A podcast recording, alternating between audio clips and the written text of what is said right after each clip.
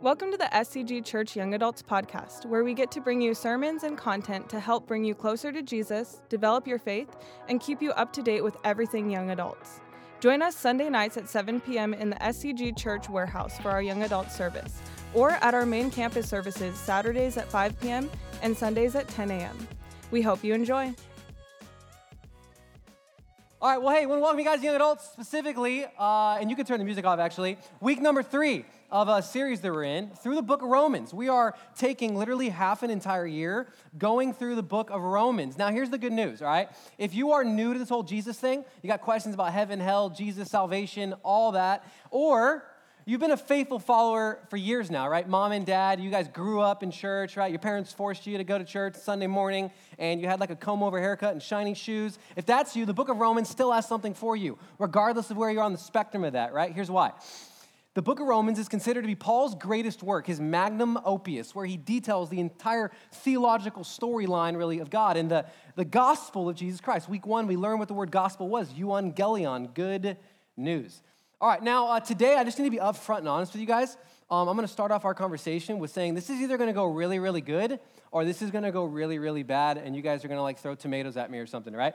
Because the words of our text today, where we're studying, are some of the most hated words penned in human history, especially, especially if you were a college educated or you are going to college person in 21st century America. Because today, what we're talking about is sex and gender and sexuality, and we're going to sprinkle a little bit of God's uh, wrath in there just for fun, right? Why not? And so, uh, before we hop into where we're headed today, um, and the question I want you guys to get thinking about where we're, where we're going today is this question right here. I think I have a, a question. It's this As a kid, as a kid, did you experience a punishment because of your behavior. Now, if you if you if you say no, you're a liar, and you definitely need Jesus. All right. So, um, as a kid, did you uh, ever experience a punishment because of your behavior as a kid? All right. So, I'm going to give you a minute Turn, discuss some of the people around you. Ready, set, go.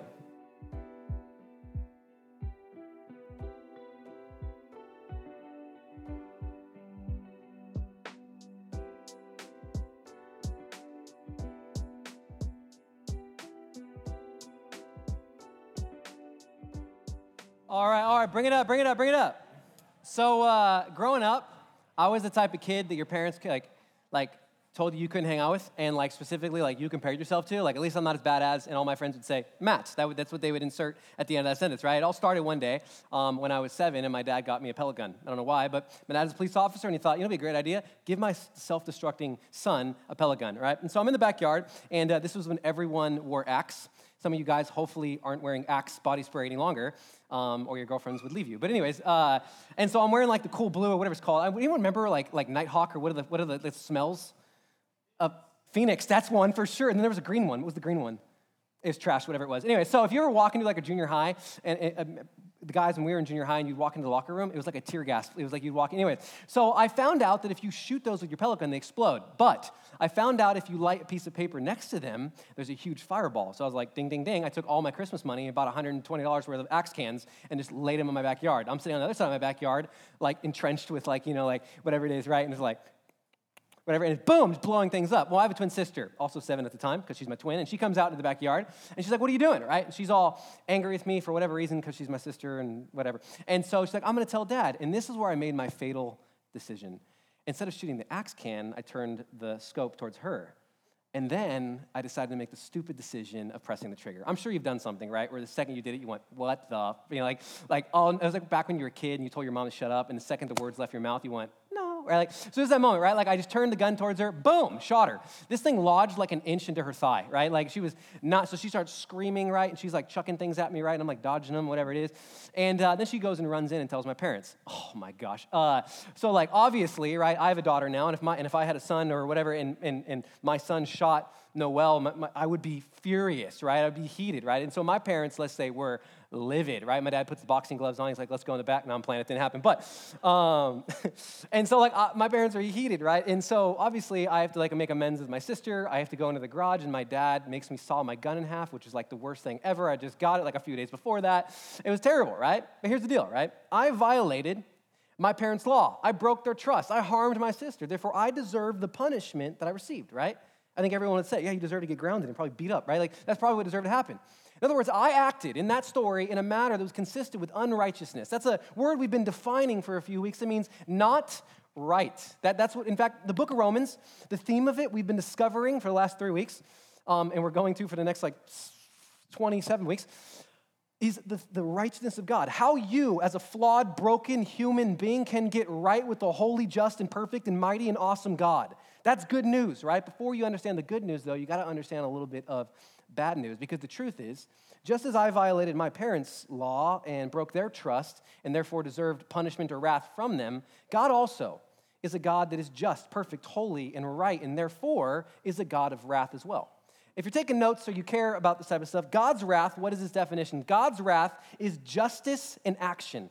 It's justice in action, rendering to everyone what they are due, and that's bad news. Why is that bad news? Because regardless of what your grandma or your mom told you, we're not good people. I'm sorry to tell you, you were lied to, right? The truth is this we are bad people who sometimes do good things. Every person, every person, given the right circumstances, will choose the wrong thing. Every person, given the right circumstances, with the lights off, no one's in the bank, whatever it is, every person, given the right circumstances, the right situations, is probably going to choose the wrong thing. There's just something with inside us, right? And so the bad news is we all stand on the category of sinner. Bummer. We're closer to Hitler than, mother, than, than, than Jesus Christ. Like, by, by a long shot, right? And that's bad news. And what it means is that we are due God's justice poured out on us because of our unrighteousness and violating his authority and living and inconsistent with his created order. In fact, Paul needs us to understand this. In fact, from verses 18 of chapter 1, which we're going in today, to verses 20 of chapter 3, he goes detail after detail after detail of the wrath of God and why God is justified in his wrath. Why, why Paul? Why, why, Paul, are you spending all of this time on God's wrath? Here's why. You will never appreciate the good news until you apprehend the bad news. I'll say it to you this way. You will never, you will never see the cross as something done for you until that you understand it was done by you because of your sin. And so Paul knows that only those that are aware of God's wrath can be amazed by God's good grace. And so I need to remind you, as we, as I started this, I said today is going to be either going to go really good or it's going to go really, really bad. The passages tonight that we're going to be going into are going to leave a few of us unsettled. They're going to leave a few of us angry. They're going to leave a few of us frustrated, especially um, if, uh, number one, you're not a believer. I'm excited you're here. Let's have a conversation. Or you have views that have been indoctrinated through our modern educational system that aren't consistent with biblical values, historic biblical values and worldviews. And so here's, here's, here's what I want to kind of start our conversation with. If you're here today and what I about to present leaves you frustrated, angry, and unsettled, Biblically, what that is called is called conviction, and it's designed to get you to change, not for you to change churches or your theology so that you feel better. Historically, one of the large differences between Christians today and Christians back then was when they felt convicted, they changed. When we feel convicted, we get a new pastor, right? We get a new church.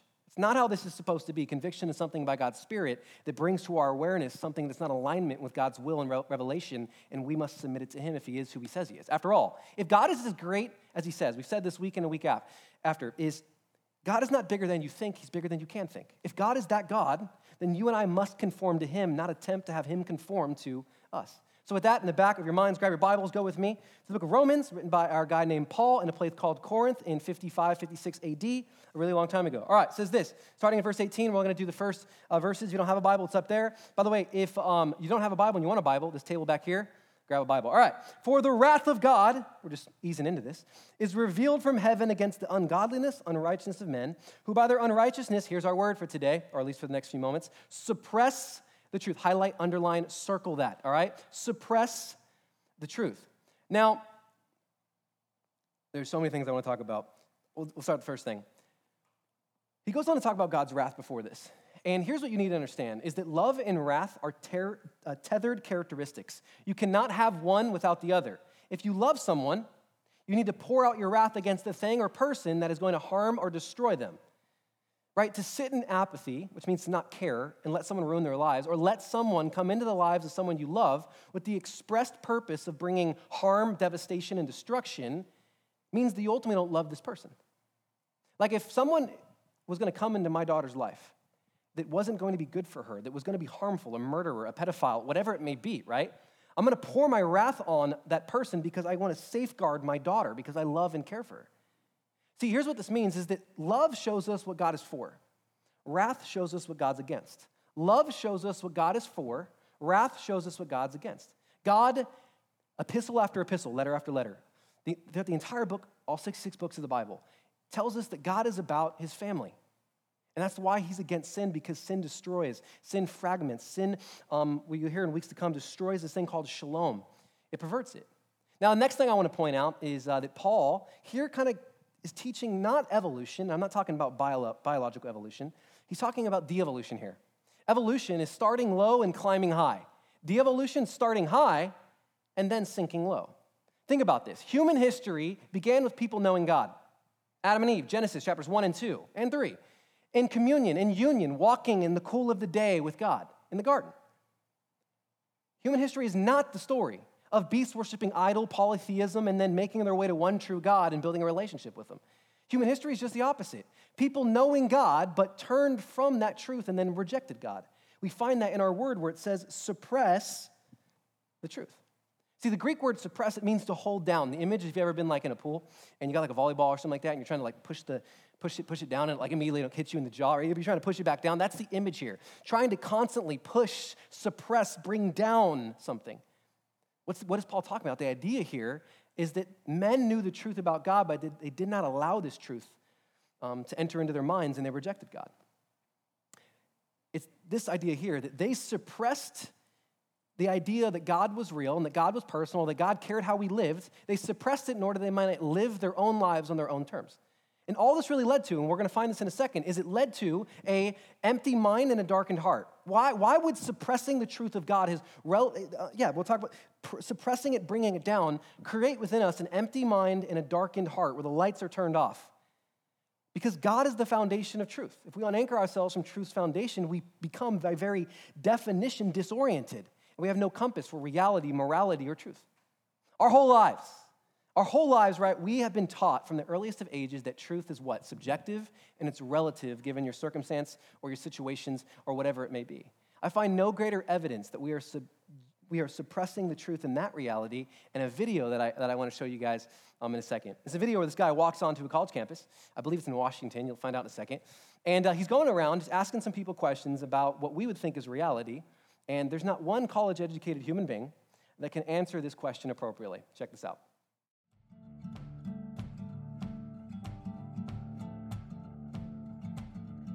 There's been a lot of talk about identity lately, but how far does it go? And is it possible to be wrong? We went to the University of Washington to find out. Are you aware of the debate happening in Washington state around um, the ability to access bathrooms, locker rooms, spas based on gender identity and gender expression? I, I think people should be able to have access to the facility. I think uh, bathrooms could and potentially should be gender neutral because there doesn't need to be a classification for differences. I think people definitely should have the ability to go into whichever locker room they want. Uh, I feel like at least public universities should do their best to accommodate for those who do not have a specific uh, gender identity. You know, whether you identify as male or female and whether your sex at birth is matching to that, you should be able to utilize the resources. So if I told you that I was a woman, what would your response be? Good for you. Okay. Like, yeah. Nice to meet you. I'll be like, what? really? I don't have a problem with it. I'd ask you how you came to that conclusion. If I told you that I was Chinese, what would your response be? I mean, I might be a little surprised, but I'd say, good for you. Like, yeah, be who you are. I would maybe think you had some Chinese ancestor. I would ask you how you similarly came to that conclusion and why you came to that conclusion. Um, I would have a lot of questions just because on the outside I would assume that you're a white man. If I told you that I was seven years old, what would your response be? Um, I wouldn't believe that immediately. Uh, I probably wouldn't believe it, but I mean, I it wouldn't really bother me that much to go out my way and tell you no, you're wrong. I'd just be like, oh, okay, he wants to say he's seven years old. If you feel seven at heart, then then so be it. Yeah, good for you. So if I wanted to enroll in a first grade class, do you think I should be allowed to? Uh, probably not, I guess. I mean, unless you haven't completed first grade up to this point and for some reason need to do that now. If that's where you feel like mentally you should be, then I feel like there are communities that would accept you for that. I would say, so long as you're not hindering society and you're not causing harm to other people, I feel like that sh- should be a okay thing. If I told you I'm six feet five inches, what would you say? That I would question. Why? because you're not. no, I don't think you're six foot five. If you truly believed you're 6'5, I don't think it's harmful. I think it's fine if you believe that. It doesn't matter to me if you think you're taller than you are. So you'd be willing to tell me I'm wrong? I wouldn't tell you you're wrong. No, but I say that um, I don't think that you are. I feel like that's not my place as like another human to say someone is wrong or to draw lines or boundaries. No, I mean, I wouldn't just go like, oh, you're wrong. Like, that's wrong to believe in it. Because, I mean, again, it doesn't really bother me what you want to think about your height or anything. So I can be a Chinese woman. You. um. Sure. But I can't be a six foot five Chinese woman. Yes. If you thoroughly debated me or explained why you felt that you were six foot five, uh, I feel like I would be very open to saying that you were six foot five, or Chinese, or a woman. Shouldn't be hard to tell a 5'9 white guy that he's not a 6'5 Chinese woman. But clearly it is. Why? What does that say about our culture? And what does that say about our ability to answer the questions that actually are difficult? So I just want to start by saying I identify as six foot. No, I'm playing. Uh, just kidding. I'm 5'9". I'm a 5'9 white guy. Um, I really am. Now here's the thing, right? University was once created, and I don't know if you know the, the origin story of, of, uh, of universities, right? Um, was to further their education. Why? Because people like Galileo thought that the heavens declare the glory of God. Therefore, if I empirically study science, look at the world around us, I can bring God glory by looking through the field of mathematics, biology, cosmology, whatever it may be. But now, universities that were once created to be lighthouses for reality, that taught a correspondence theory of truth. What is truth? That which corresponds to reality. What is reality? As God sees and declares things. Now, college educated human beings can't tell the difference between male or female. Or they can't tell the difference right between someone who's a 5'9 white adult male in their 30s and someone's a 6'5 Chinese woman who identifies as 7. It seems that it's so possible, right, in our, in our current culture to be so open minded that our brains almost fall out. And we lose our compass on reality and what's real. See, if a society or an individual loses God, it does lose its ability, or they lose their ability to teach and discern reality. But deep down, right? Deep down, we know the truth, but we just don't want to, we, we don't want to, so we hold it down so we can pursue our sin. And if we can get rid of God by suppressing that truth, we can get rid of feeling guilty. I see this happen all the time, right? I've been a youth pastor for a pretty long time, been here for 11 years. And uh, I've seen a lot of kids come through and they get a girlfriend, they get a boyfriend, they start doing things, whatever it is, and then they leave. Why do they leave? Is because they're existentially going through the cosmos and going, mm, I don't think the Big Bang Theory makes much sense, therefore there couldn't be a creator. Or, they, they're studying evolution? No. It's because they're doing something that their conscious is saying this is wrong. And then when they come into an environment that teaches God's word, the Bible, first off, I could give another sermon here. The Bibles are not meant to be binoculars to look at other people's problems, it's meant to be a mirror to look at ours. Right? The issue here is people feeling guilty, and so they separate themselves by suppressing the truth of God. You can suppress the truth of God by stopping to just come to church. Start funneling your efforts somewhere else. Now, whether it's evolution, right, denying God as our sovereign creator, or philosophy speculating we can't really know God at all, or maybe psychology, right, telling us that we're not responsible for our problems, these are all ways of pushing God away from us so that we can become our own God. We can be the sole authority that governs our lives, right? Follow with me in verses 19 through uh, 21. If I can find it in my Bible again. I know how to read my Bible, I promise. Here we go. All right, verses 19 says this For what can be known about God is plain to them because God has shown it to them. That's important. God is not a God that's hidden, like hiding behind. That, that's not the God of Scripture, right? Like uh, this is called esoteric or Gnostic teaching that God is hidden. He has secret, revelatory truth. That's not it. God is plain. God wants people to know Him. Right? How, how much does God want Him to know Him? He came Himself incarnate in human flesh for people to know what He was like. Right? God desperately wants people to know who He is. And that's what it's talking about there. It continues. Um, it says this uh, For His invisible attributes, namely His eternal power, God is a spirit being, and divine nature have been clearly perceived ever since the highlight creation of the world in the things that ha- highlight have been made. So they are left without excuse. Here's what this means just as a painting tells us something about the painter, just as the building tells us something about the architect, so too does the material world that's around us tell us something about the God that created, about the creator. We can learn a handful of things. We're going to talk about that in a second. But I want to point you to the very last verse. It says this It says, So they are without what? An excuse, it says. This is a purpose clause. Here's what it means Sinners cannot plead ignorance as an excuse that they didn't know that there was a God. Why? Because God is making himself clearly known. He has made himself known throughout human history in two ways. The first is called general revelation. We're going to talk about that today. Next week, special revelation, how God has specifically revealed himself within the person of Jesus Christ, within the pages of Scripture. But for today, general revelation. This is how God has revealed himself to all mankind, regardless of place, regardless of time, all people how he's revealed himself all pe- to all people. The first of general revelation, there's two part of this. The first is this external revelation the created world around us. Right? The created world around us is designed to connect us to the creator of us. Anyone, anyone should look at the world around us in the cosmos and know that there's a God. In fact, I've talked about this before, but there are three different types of galaxies, for example. We exist in a very specific type of galaxy called the spiral galaxy that allows us to study the heavens around us. Any other type of galaxy, the sun, the other suns and stars are too close. The entire, it's never dark. You can't, you can't look on planets that are in um, uh, uh, non spiral galaxies right? Uh, even even uh, the cosmos, the cosmos cry out for a creator. We've talked about this through the teleological arguments, the fine tuning arguments of God's existence. Um, there's 312 cosmological constants that need to be perfect the law of the expansion rate, uh, gravity, uh, the weak and nuclear forces of a nuclei. All of these things need to be mathematically perfect. So perfect, there's 312 laws of physics that it's, it's said this way by scientists and mathematicians. That imagine that you had a quarter in your hand. You needed to flip this quarter 10 quintillion times and every single time, without fail, it needs to land on heads. That is the mathematical probability that these 312 cosmological constants are all perfect. Right? The cosmos cry out for a creator.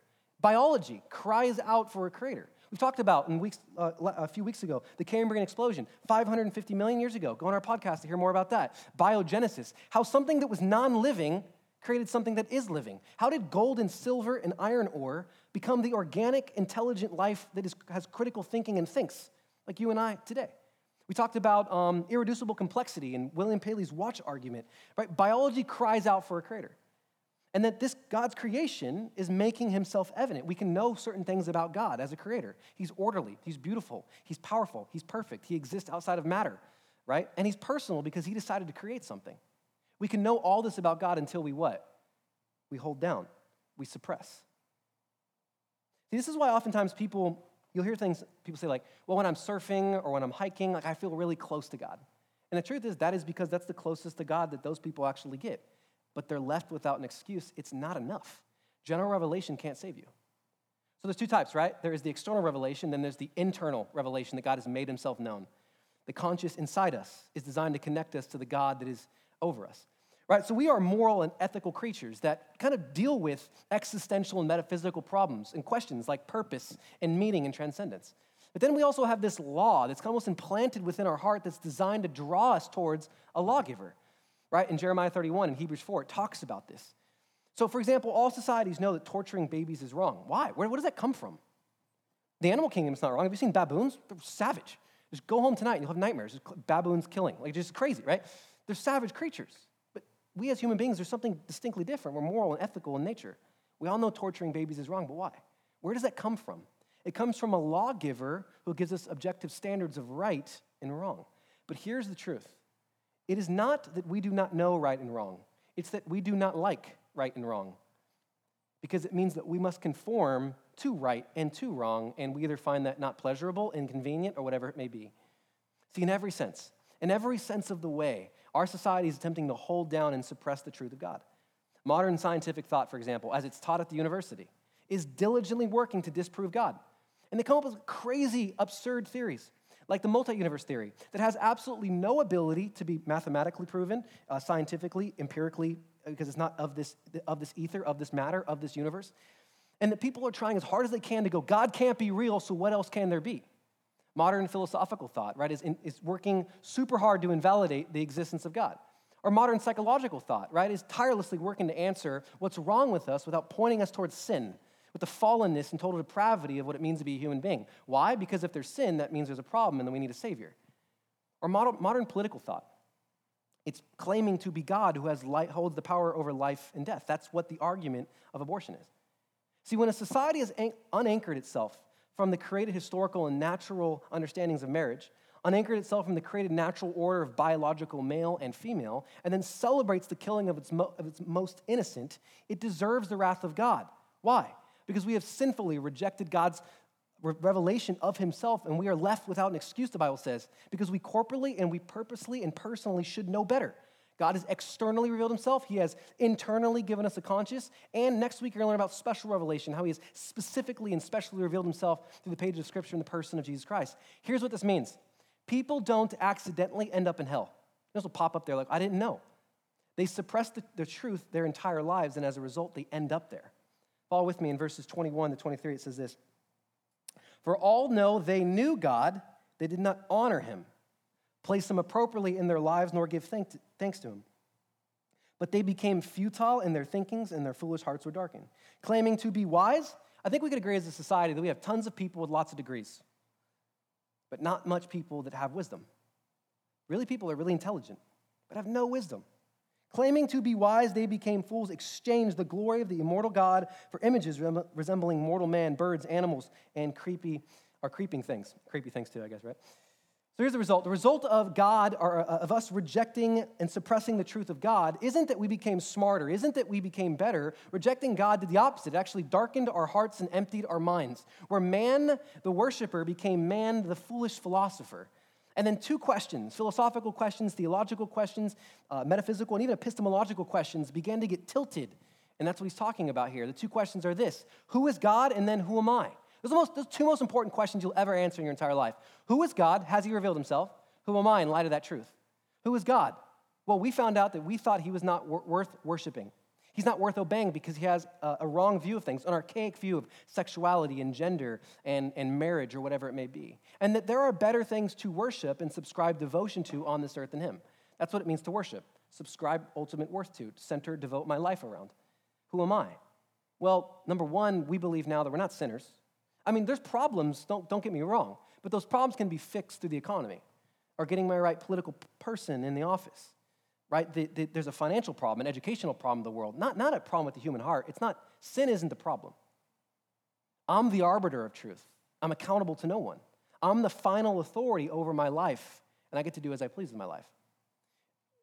In Genesis chapter 3, what's the lie that Satan told Eve? If you do this, you can be like God. You can be your own, you can be the arbiter of truth. You can be the, you can be the final authority of your life. You can do as you please. That's, that's what God gets to do. In that spirit, Paul goes on, he talks about worship. Having held down God's truth, right, and refusing to acknowledge God, humanity was left without a God. And that didn't undo our created desire to worship something. Little kids have posters on their walls of athletes or whatever, or their favorite sports car driver or whatever it is, right? There's just something with inside implanted within us. To be human means to worship, subscribe worth to, devote my life to, pursuit of. And so we're left without a God, but that didn't, that didn't undo our created design to worship something. And so, if we will not worship the true God, we'll worship a false God, even if we had to manufacture it ourselves. Now, every culture, every culture and every society that suppressed the truth of God inevitably begins to worship the exact same thing. Go back to the Romans, go back to the Grecian Empire, go back to the Medo Persian Empire, go back to the Babylonian Empire. All throughout human history, when we suppress the truth of God, you can see within history civilizations beginning to worship the very same thing. And what is that thing? It's sex. Just for a moment, think about how much time how much energy and money our culture spends and invests on sex. Go to any, just go, go on your way home today, just click, click on the news or click on, uh, or uh, turn the music on, the radio on your music. What doesn't matter if it's country, if it's jazz, and definitely if it's rap, it's going to be talking about sex in some sides of the way. Watch any movie. It doesn't have to do anything with intimate relationships, marriage, any, for some reason, there's going to be a sex scene in there. It's like I'm watching like James Bond, like what the frick, like what, like, like, or some Navy SEAL movie. And if there's got to be, like, what, like, soon Disney's going to start putting. It's crazy, right? Like, what, things have nothing to do with intimate relationships and sexuality. For some reason, there's a sex scene in there. Walk down um, uh, any, any, like when you're like checking out at a supermarket, just look right and left and look at the magazines. There's Cosmo, and it's like, enjoy your best sex today. Woo! Like, it's like, you know, 91 best tics, t- tips. And, you know, it's like all these crazy, like, I walked down, I was like, what the frick? Like, I'm like hiding my daughter's eye. Like, what is going on in the world, right? And then we have all apps like Tinder and Grindr and whatever these other ones are about one night stands and hookups. And then you think about the massive industry of pornography. It's the fastest growing industry in the world. Did you know that Amazon Web Services, for example, they have a, what, what makes Amazon's money actually is that they host the internet. 70% of all of their revenue comes from adult content.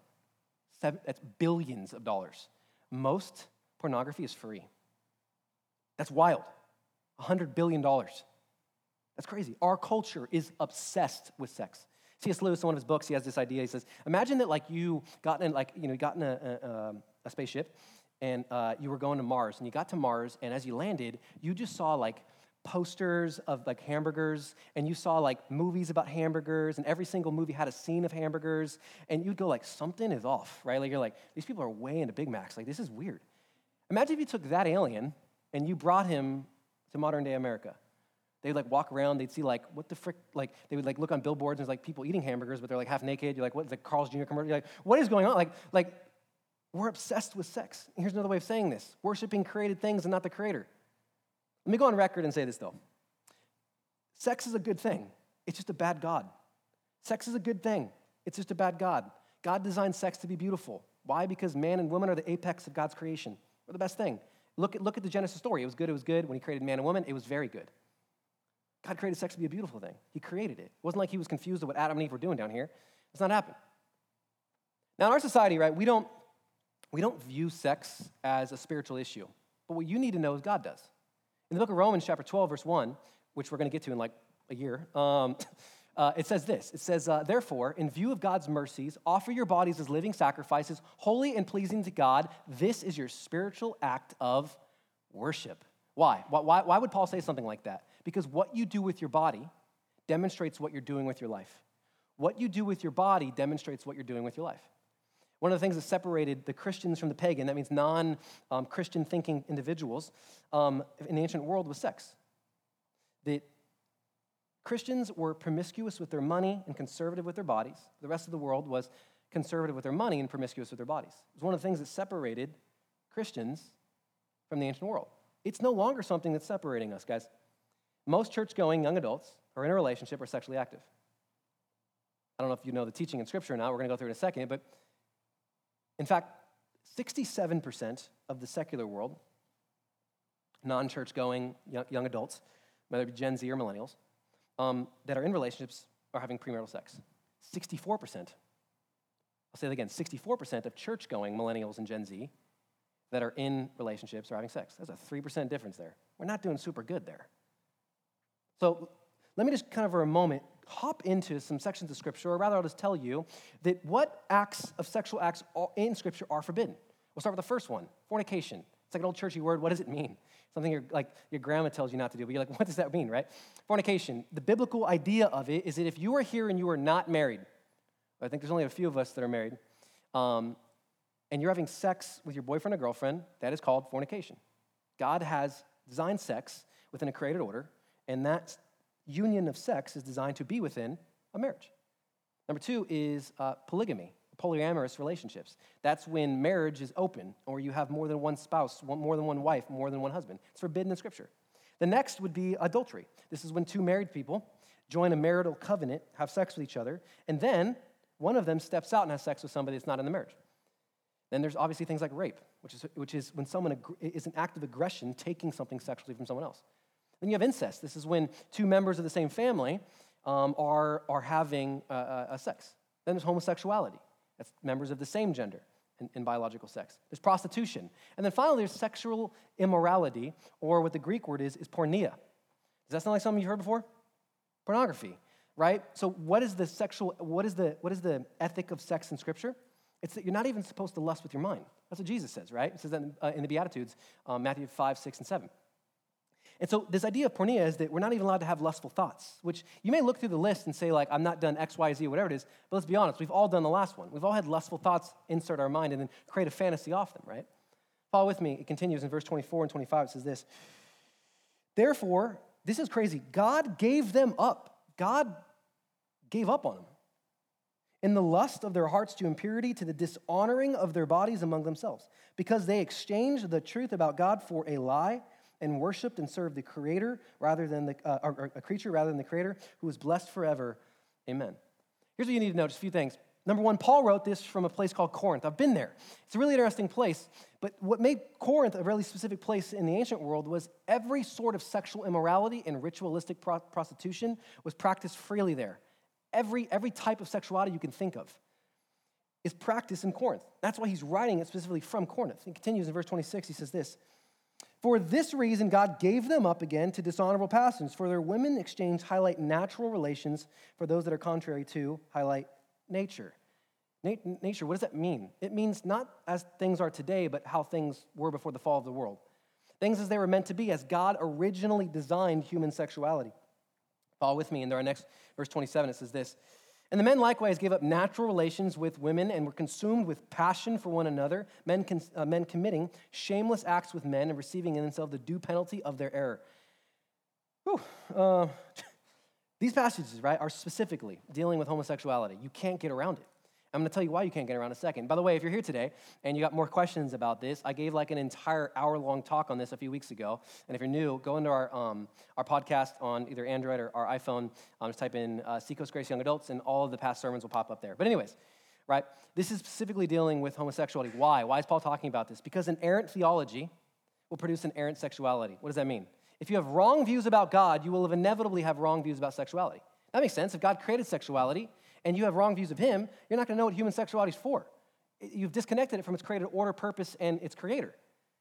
See, Paul wrote to a culture where homosexuality was accepted as a part of life for both men and women. Right? For some 200 years, the men who ruled the world, the Roman Empire, openly practiced homosexuality. At times, the Roman Empire even specifically taxed homosexual prostitution and even gave boy prostitutes a legal holiday. Legal marriages between same uh, gender couples was recognized, and even some of the emperors married men. In fact, during the writing of the book of Romans, uh, when Paul was writing it, there was an, an, emperor of Rome named Nero. Nero took a boy named Sporus and had him castrated, then married him with a full ceremony, brought him to the palace with a great procession, and made his boy his boy his wife. A few years later, Nero lived with another man, and then Nero was the wife in that relationship. That's kind of perplexing. Um, I don't know how you go back and forth to that, but anyways. Here's the truth, right? The Bible, the Bible is explicit in its teaching that homosexuality is wrong. But what do I mean by homosexuality? I mean a plethora of things, right? There are two things that I need you to understand. And again, if you have questions about this, I spent a whole hour talking about this a few weeks ago. First thing you need to understand is this sexual inversion and sexual perversion are not the same thing. Here's what that means the lifestyle is wrong, not the orientation. You're responsible for how you act. That's the truth of Scripture. In dealing with all gar- and with everything sexual, you're responsible for how you act. You're not always responsible for your orientation. You could be born that way. And I, am sure, I believe, maybe people could be born. There's, there's actually no, no, sociological or scientific evidence that, that actually proves that, but maybe, maybe, maybe you could uh, be, be, born that way. But that doesn't escape your, your, your, uh, your accountability for responsibility. Number two, homosexuality no more sends someone to hell than heterosexuality sends someone to heaven. What sends someone to be apart from God forever and ever and ever is they do not have a relationship with Jesus Christ. I want you to follow with me in verses 28 32 as we wrap up here today and I get you in your groups. is this. And since they did not see it fit to acknowledge God, God gave them up to a debased mind. The word means um, in the Greek, it's like a, a, coin collector that's like has a magnifying glass and they're looking over coins intently. And they find ones that are corrupted, they find ones that are impure, they find ones that don't have a right imprint on them, and they, they toss them. The word debased here, a debased mind, means that it's corruptible, it's not right, it's not, it's, it's, it's, it's faulty in its way. Uh, that's what it means. Uh, to do what ought not to be done. They were filled with all manners of unrighteousness, evil, covetousness, malice. They are full of envy, murder, strife, deceit, maliceness. They are gossips, slanders, haters of God, insolent, haughty, boastful, inventors of evil, disobedient to parents, foolish, faith, faithless, heartless, ruthless. Those they, although they know God's righteous decree that those who practice things deserve to die, and that's talking about the entire list here those that are not honoring God, those that are not giving thanks to God, those that not have entered into a relationship with God, those that are not acknowledging general revelation, whether it be external, internal, or special revelation, they deserve God's wrath. Uh, they, they not only do them, but give approval to those who practice them. Well, I could give another whole hour long sermon just for approval to those who practice them because we live in a society now that's educating its young to believe certain things about gender, sex, and sexuality and then celebrate and gain social capital when you identify with this, that, or the other thing, which we're not going there today because we're already out of time. But here's the heart of the issue and the conclusion that each one of you must make today. Does God, does God have a right to tell me what to do with my sexuality? Does God have a right to tell me what to do with my sexuality? Is there an external authority that you and I should, must submit to? In other words, I'll, I'll make this a simple question Does God have the right to tell me no? Does God have the right to tell me no? He, the real test of Jesus' lordship over our lives is in matters specifically dealing with sexuality. I want you to listen closely. Most of us want to savor from the consequences of our sin, but we don't want to be saved from our sin because we're enjoying the sinful life that we're living. In other words, we like the saving business of Jesus, but we don't really like the lordship. In other words, we don't want him to be over everything. See, if Jesus is just something in your life, the reality is he's nothing in your life. I heard an illustration recently that I liked. It said Christianity is like writing a blank check, signing the bottom of it, turning it over, and saying, All of me for all of you. Do what you want with my life. I, I trust you. I believe in you. You're the sole authority that governs my life. Do what you want with my life. Last question that I, I want you guys to think through before I get you guys in your group is this question here. It's the question you guys actually number four on your, on your piece of paper. Have you, have you, if you're a follower of Jesus, given Jesus total control of your life? Right, to change not just how you act, but to change how you, what you believe about what's happening in culture. Gender, sex, sexuality, all these different types of things. Have you allowed Jesus to not just change how you act, but also what you believe? Whenever you and I find something as we read the pages of Scripture that is inconsistent with what we believe, it is not us. It's not God that needs to conform to us. If God is as great and mighty as He says He is, it is us that must conform to Him. Let me pray for you guys, and then we'll get you guys in those groups. Father, today I'm thankful that you are a God that is good. And God, you have saved us because of Jesus from your wrath. And so, Lord, I ask God that as we continue to dive into the book of Romans tonight, Lord God, that you would teach us more about what it looks like, God, to study your revelation, more what it looks like, God, to enter into a deepening relationship with you. And Father, today, if we find ourselves in, in any sense of the way disagreeing, God, with what you say, God, may you soften our hearts so we may submit, Lord, ultimately, Father, to you. Lord, we love you. We thank you. It's in Jesus' name. And all God's people said, Amen. We hope you enjoyed listening to the SCG Church Young Adults podcast. For more information about our services, events, and ways to get involved, head on over to scgchurch.org. Thanks again for listening.